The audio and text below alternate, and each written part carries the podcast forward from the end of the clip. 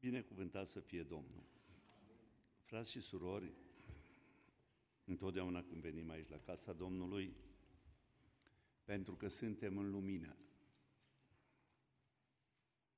și pleacă întunericul. Că vedeți dumneavoastră, rolul luminii e să izgonească întunericul. Și apoi rolul luminii e să ne vadă cum suntem. Privirea luminii spre noi ne face pe noi să ne vedem în realitate cum suntem noi. Bine ar fi să nu-i vedem pe alții, să venim aici în casa lui Dumnezeu și în serca astea, fiecare dintre noi să ne uităm la noi și cuvântul care se pune întotdeauna în fața noastră și care e ca o oglindă, să ne facă să ne uităm, să ne vedem fiecare pe noi. Și obligatoriu că atunci când te vezi cum ești, trebuie să faci ceva, să iei o decizie. Întotdeauna aici, în prezența lui Dumnezeu, în casa lui Dumnezeu, să iau decizii. Și fratele aici a predicat ce vom face, ce alegeri facem, ce decizii facem. Că vedeți, sunt momente care, prin ceea ce dorește cineva să-și exprime că face, vine cu această lumină și ne obligă și pe noi. Iosua a fost citit aici că acest prototip al Domnului Isus Hristos ajunge în fața poporului și îl vede pe Dumnezeu, simte inima lui Dumnezeu cum bate pentru poporul ăsta, cât era de sincer poporul, el îl simțea pe Dumnezeu că îi transmite, dar acest bărbat spune, acum temeți-vă de Domnul, slujiți-l, dar el își spune decizia și hotărârea lui. Și o citim aici. Cât despre mine, eu și casa mea vom sluji Domnului. Ăsta îl reprezenta pe Isus. Isus a venit în lume exact aducând acest gând. Eu vin de la Tatăl, știu că vă iubește, știu că îi pasă de voi, dar să știți că nu o să mă influențați niciodată. Decizia și hotărârea mea de a-L urma pe Dumnezeu va rămâne, dar pentru că întotdeauna când prezentăm adevărul lui Dumnezeu să face lumină, bărbatul acesta a știut că întotdeauna în fața adevărului a luminii, omul când se identifică pe el trebuie să ia o hotărâre. Găsim frumos scris în cuvântul Domnului, Israel a slujit Domnului în tot timpul vieții lui Iosua și în tot timpul vieții bătrânilor care au trăit după Iosua și care cunoșteau tot ce făcuse Domnul pentru Israel. Adică sunt oameni hotărâți în viață. Și gândul ăsta vreau să-l aduc fraților mei în această seară dorința asta de a alege. Eu am avut versetul ăsta 14 ani în casă, deasupra mesei în care mâncam noi. Bucătăria a fost și sufragerie, v-am povestit, și tocmai deasupra mesei era versetul ăsta, pentru că întotdeauna tata, duminica, după ce mama punea cerceaful ăla alb, fața de masă, așa trebuia să facem von, punea Biblia și citea și ne punea să ne rugăm, fratele Duțu, sora Mărioara, mama, eram în biserică adevărată. Și întotdeauna mă uitam acolo sus, era un peretar, ceva de perete, așa. Frumos scris că era brodat de mama. În timpul ei liber, când dormeam noi, eram cu minți, pe un fond albastru cu niște culori galbene, jos rămânseseră niște flori pe care le-a pus, cu inscripția asta a versetului citat din Iosua, era scris pentru că era și valoare probabil pentru tata și mama a făcut din versetul ăsta plătind ceasuri întregi să-l croșeteze. Dar acum îmi dau eu timp peste ani, îmi dau seama peste ani, că sunt versete care ți se scriu așa în minte. Și apoi sunt vieți care se scriu și care lasă urme și de multe ori sunt drumuri. Alegeți astăzi cui vreți să slujiți. Dar dacă am putea zice, dacă va voi Domnul, și să ne uităm la oamenii lui Dumnezeu. Că sunt două lucruri importante în viața asta, învățate, ne spunea fratele, să ne uităm în urmă, a zis Dumnezeu. Ce-am făcut eu? Cum m-am prezentat? Cum m-au cunoscut oamenii care vă spun vouă astăzi, alegeți cui vreți să slujiți? Câștigați ceva în, dincolo de a ști despre Dumnezeu, al cunoaște pe Dumnezeu. Dincolo de, de noțiunea asta, știu, Dumnezeu spune, trebuie să mă cunoști. Și Dumnezeu a venit și s-a prezentat cum a fost cunoscut prin minuni și miracole. Și bărbatul ăsta s-a prezentat el, acum așa spus, eu decid în dreptul meu, a casei mele, Bătrânii care au fost lângă el au spus și noi suntem hotărâți, dar au venit și oamenii cu hotărâri ieftine. Nu vedeți cum ne încărcăm la începutul anului cu hotărâri că îl vom sluji pe Domnul. Amintiți-vă fiecare la ceasurile ultimile din anul 22. Doamne, îmi pare rău, uită tot, buretele să șteargă tabla. Doamne, dar te rog, ține minte ce am făcut și un proces al tău. Și în momentul acela când îți faci procesul, întotdeauna cineva parcă te obligă să spui, mai și ce vei face? Nu o să mai mai murdăresc, o să mai slujiți Dumnezeilor, nu o să mai slujim Dumnezeilor, nu o să mai fim, cum? Cine a condamnat conștiința? Pentru că sunt lucruri pe care vine conștiința și te condamnă. Că eu pot să rostesc un cuvânt aici. El nu e adevărat dacă nu vine Duhul Sfânt și conștiința ta să-l argumenteze. Și când îl auzi, în primul rând că însușirile, caracterul și legea lui Dumnezeu e scrisă în mintea noastră, ne naștem cu ea aici. Și atunci când Dumnezeu o rostește aici, de două ori îți vorbește, o dată îți vorbește conștiința. Și spui, băi, nu văd pe Dumnezeu în starea asta, decât să-i trezesc gelozia. El e sfânt, plin de iubire, dar nu uitați că e gelos. Nu este iubire în lumea asta fără gelozie. Hai să nu fii gelos. Păi cum să nu fiu gelos? Care soție nu-i geloasă? Toate. Nu-s bolnave de gelozie, cineva să le alimenteze mintea cu lucruri care nu sunt, fanteziste. Dumnezeul nostru e un Dumnezeu cu dragoste, dar e gelos, adică dacă sunteți ai mei și dacă eu sunt pentru voi și tot ce pot și am putut face, fac pentru voi, am făcut dovada dragostei, vă iubesc, maxim v-am dovedit-o atunci eu nu pot să vă las să fiți cu inima împărțită. Alegeți cui slujiți. Domnul a venit și a spus, eu sunt gelos. De ce? Pentru că inima mea e în totalitatea voastră.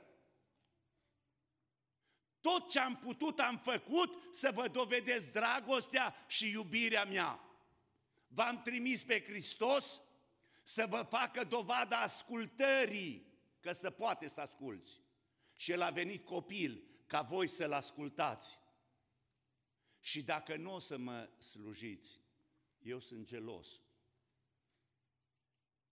Și când mă face să fiu gelos, mă răzbun.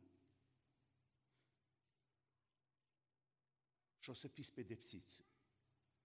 Noi te vom sluji fără să cântărească greutatea slujirii. Cum ar fi foarte, foarte multe lucruri de vorbit de slujire. Dar cred că, citind așa din Biblie, ne putem da seama cum vrea Dumnezeu să-L slujim. Și citesc din Luca 17. Versetul ăsta rămâne așa, au fost mereu parte din el, publicat așa. Beni ne-a băgat odată în cunoștință de cauză pentru mulți oameni. Și eu îl citesc acum tot pasajul ăsta, auziți ce spune Biblia. Cine dintre voi, dacă are un rob care ară sau paște oile, îi va zice când vine de la câmp, vin o îndată și șezi la masă. Nu îi va zice mai degrabă, gătește de să mănânc, încinge-te și slujește până voi mânca și voi bea eu. După aceea vei mânca și vei bea și tu. Va rămâne el îndatorat față de robul acela, pentru că robul a făcut ce-i fusese poruncit? Nu cred. Tot așa și voi, după ce veți face tot ce vi s-a poruncit, să ziceți, suntem niște robi netrebnici, am făcut ce eram datori să facem. Domnul Isus a spus lucrul ăsta. De multe ori ne îndreptățim, slujim atâta, avem pretenții, facem ceva, vrem să fim văzuți, vrem să fim recunoscuți, vrem să știe toți de noi. Citesc un cuvânt al Domnului care să fie pentru noi o motivare la slujire. 1 Petru, capitolul 4, versetul 10. Ca niște buni ispravnici ai Harului ferurit al lui Dumnezeu, fiecare din voi să slujească altora după darul pe care l-a primit. Suntem chemați să slujim. Ce veți face? Vom sluji. Dar ce veți sluji? Identificați darul. Asta știți, câte intervenții au fost în zilele astea de doliu a unor oameni care n-au avut nimic comun cu darul și pe mulți v-au tulburat. Și pe oameni care au făcut daruri i-a tulburat. Pentru că nimeni nu te-a pus să fii păstor. Lasă-l păstorul, roagă-te pentru el. Nimeni nu te-a pus pe tine să fii în locul lui cineva, tu roagă-te pentru el. Ai un loc al tău în slujire. Și oamenii care nu vor să-și facă rolul lor de slujitor sunt foarte preocupați de rolul lui alții. Am citit aici, dacă vorbește cineva să vorbească cuvintele lui Dumnezeu. Ascultați-mă, suntem așa ușor vocali pe rețele, de exemplu. Surorilor, și pe rețelele de socializare sunteți toți surori. Femeii nu-i dau voie să învețe, nici să se ridice mai presus de bărbat. Aici biserica are o așezare a lui Dumnezeu. Cine vorbește, dacă slujește cineva, să slujească după puterea care i-o dă Dumnezeu, pentru ca în toate lucrurile să fie slăvit Dumnezeu prin Isus Hristos, a căruia este slava și puterea în vecii vecilor. Amin. Când Dumnezeu ne dă dar, ne dă har. Dacă te-a așezat Dumnezeu într-o lucrare și ți-a dat dar, fă-o și va fi har, va rămâne zidire în urma ta. Și sunt frumoase cuvintele de slujire și vreau în încheiere să le citesc așa cum le găsim scrise în Roman, capitolul 12, de la versetul 7. Cine este chemat la o slujbă să se țină de slujba lui. Cine învață pe alții să se țină de învățătură, adică nu înveți pe alții și tu nu faci nimic. Setul ăsta e foarte sensibil. Mulți cred, a, da, eu vreau să învăț. Nu, tu trebuie să înveți ținându-te de învățătura pe care o dai, dacă asta e conform cu adevărul lui Dumnezeu. Cine îmbărbătează pe alții să se țină de îmbărbătare, cine dă să dea cu inimă largă, cine cârmuiește să cârmuiască cu râvnă, cine face milostenie să o facă cu bucurie, adică să slujim cu bucurie. Noi, milostenie, tu nu-i cere la alții. Fă ce poți face dacă vrei să fii milos, fă milostenia asta. Dragostea să fie fără prefăcătorie, fie-vă groază de rău, lipiți-vă tare de bine, iubiți-vă unii pe alții cu o dragoste frățească, în cinste fiecare din voi să dea întietate altuia, în sârguință fiți fără preget, fiți plini de râvnă cu Duhul, slujiți Domnului. Bucurați-vă în nădejde, fiți răbdători în necaz, stăruiți în rugăciune, ajutați pe sfinți când sunt în nevoi, fiți primitori de oaspeți, slujire. Binecuvântați pe cei ce vă prigonesc, binecuvântați și nu blestemați, bucurați-vă cu cei ce se bucură, slujire, plângeți cu cei ce plâng, slujire. Aveți aceleași simțăminte unui față de alții, nu umblați după lucrurile înalte, ci rămâneți la cele smerite, să nu vă socotiți singuri înțelepți. Ascultați mai departe. Nu întoarceți nimănui rău, nimănui rău pentru rău, urmăriți ce este bine înaintea tuturor oamenilor dacă este cu putință, întrucât atârne de voi, trăiți în pace cu toți oamenii. Prea iubiților, nu vă răzbunați, lăsați să se răzbune mânia lui Dumnezeu, căci este scris, răzbunarea este a mea, eu voi răsplăti, zice Domnul.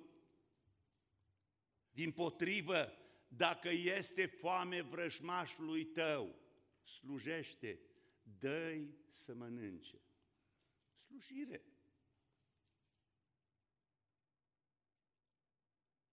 Dacă este sete, dă să bea, căci dacă vei face astfel, vei îngrămădi cărbuni aprinși pe capul lui. Într-o zi omul ăsta își va da seama că are cu cineva a face, care slujește diferit. Următorul verset și ultimul nu te lăsa birui de rău, ci biruiește răul prin bine. Astea sunt recomandări de slujire. Și în Biblie sunt enorm de multe recomandări. Eu am spicuit câteva așa scurt, am aici scrise mult mai multe, dar mă opresc aici. Iosua a stat în prezența lui Dumnezeu și a zis, Doamne, voi face. Și le-a spus lor, cât despre mine, așa voi trăi. Și în momentul ăsta s-a făcut lumină peste tot. Și le-a văzut că toți s-au uitat la el. Și au zis, și acum, pentru că e aici Domnul, alegeți!